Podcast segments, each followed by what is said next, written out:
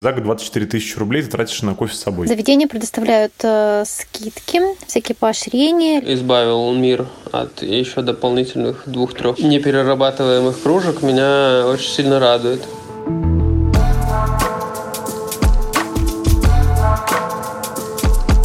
Всем привет! Вы слушаете короткий подкаст «Бумаги». Меня зовут Вика Вдятышева. В этом подкасте мы за несколько минут обсуждаем вопросы, связанные с жизнью в большом городе. И сегодняшний выпуск мы решили посвятить эко-кружкам. Возможно, вы заметили, что все больше кофеин предлагает скидку, если вы просите налить кофе на вынос в свою чашку, а не в одноразовый стаканчик. Это может быть кружка термос, семейный фарфор, в общем, любая многоразовая посуда. Для посетителей это экономия, для заведений, в принципе, тоже, но для города это попросту меньше мусора. Существует даже целое движение за отказ от пластиковых стаканчиков в пользу многоразовых разовых альтернатив. Оно называется My Cup Please, изначально зародилось в Беларуси, а около двух с половиной лет назад пришло в Петербург. Сейчас к нему присоединились заведения более чем в 40 городах России. Вот что о движении рассказывает Варвара Яровая, которая запустила проект в Петербурге. Суть его в том, чтобы заведения а, сокращали а, производство и потребление одноразовой посуды и поощряли тех а, сознательных а, гостей, которые приходят со своими многоразовыми чашками и покупают а, напитки на вынос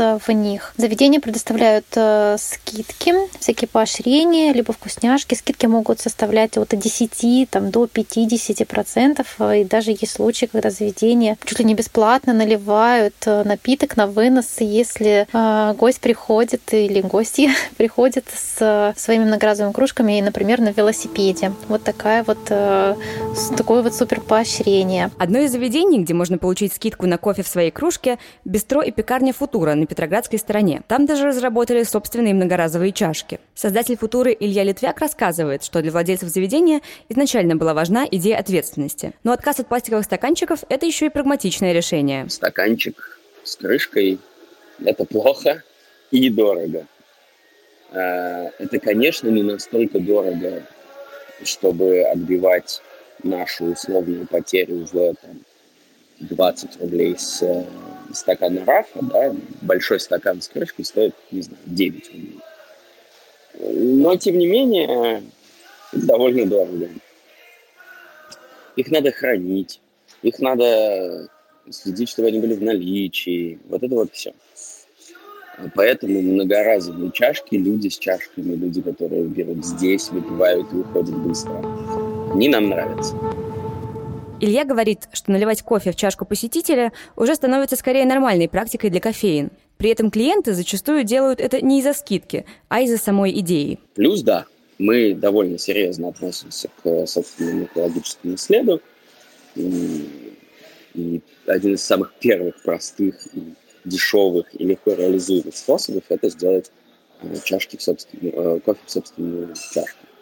Более того, периодически бывает, что они со своей кружкой говорят, можно в своем, мы делаем, и говорим, сейчас мы вам там перепробьем, чтобы скидка была. Они говорят, да ладно, я не ради этого, не очень важно действий. Но давайте послушаем, что сами посетители говорят о преимуществах эко-кружек. Вот, например, рассказ программиста Артура Стамбульцана. Это помогает э, экономить, собственно, деньги. Вот. Но еще я ощущаю, что я довольно много трачу, могу потратить одноразовые посуды за день. И то, что я хотя бы избавил мир от еще дополнительных двух-трех неперерабатываемых кружек, меня очень сильно радует. Экономить с помощью эко-кружек можно не только за счет скидок в кофейнях, но и если просто варить кофе дома и брать с собой. Мой коллега и гендиректор бумаги Кирилл Артеменко даже подсчитал, какую выгоду приносит такая многоразовая кружка. В общем, у меня есть кофейная кружка, которую мне подарили на Новый год. Почему я пользуюсь? Потому что, во-первых, она подходит под цвет моей куртки, так случайно вышло. Во-вторых, потому что я люблю считать расходы в долгосрочном периоде.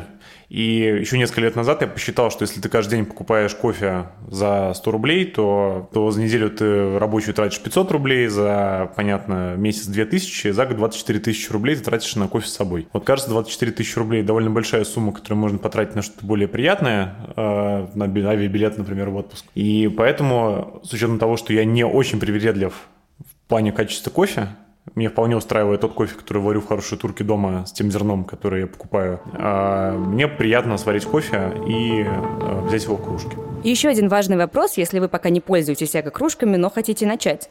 Как же выбрать подходящую? Все ли они одинаково хороши?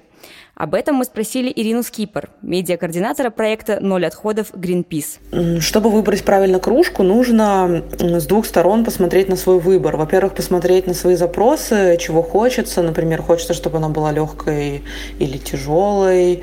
А, хочется, чтобы она держала тепло. Хочется, чтобы она не пропускала жидкости, да, чтобы она была герметичной.